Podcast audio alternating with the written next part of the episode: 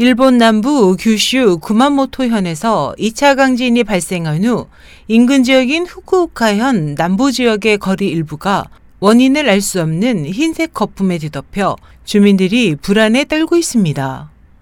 16일 영국 일간 데일리 메일에 따르면 이 거품은 구마모토현에서 규모 7.3의 2차 강진이 발생한 지 불과 수시간 후인 이날 오전 1시 25분경에 발생했습니다.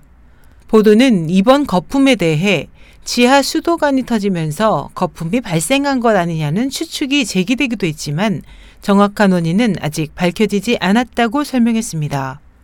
거리를 하얗게 뒤덮은 거품의 모습이 주민들의 페이스북이나 트위터 등 SNS를 통해 빠르게 확산되면서 또 다른 재앙에 대한 전조가 아니냐는 우려도 나오고 있습니다.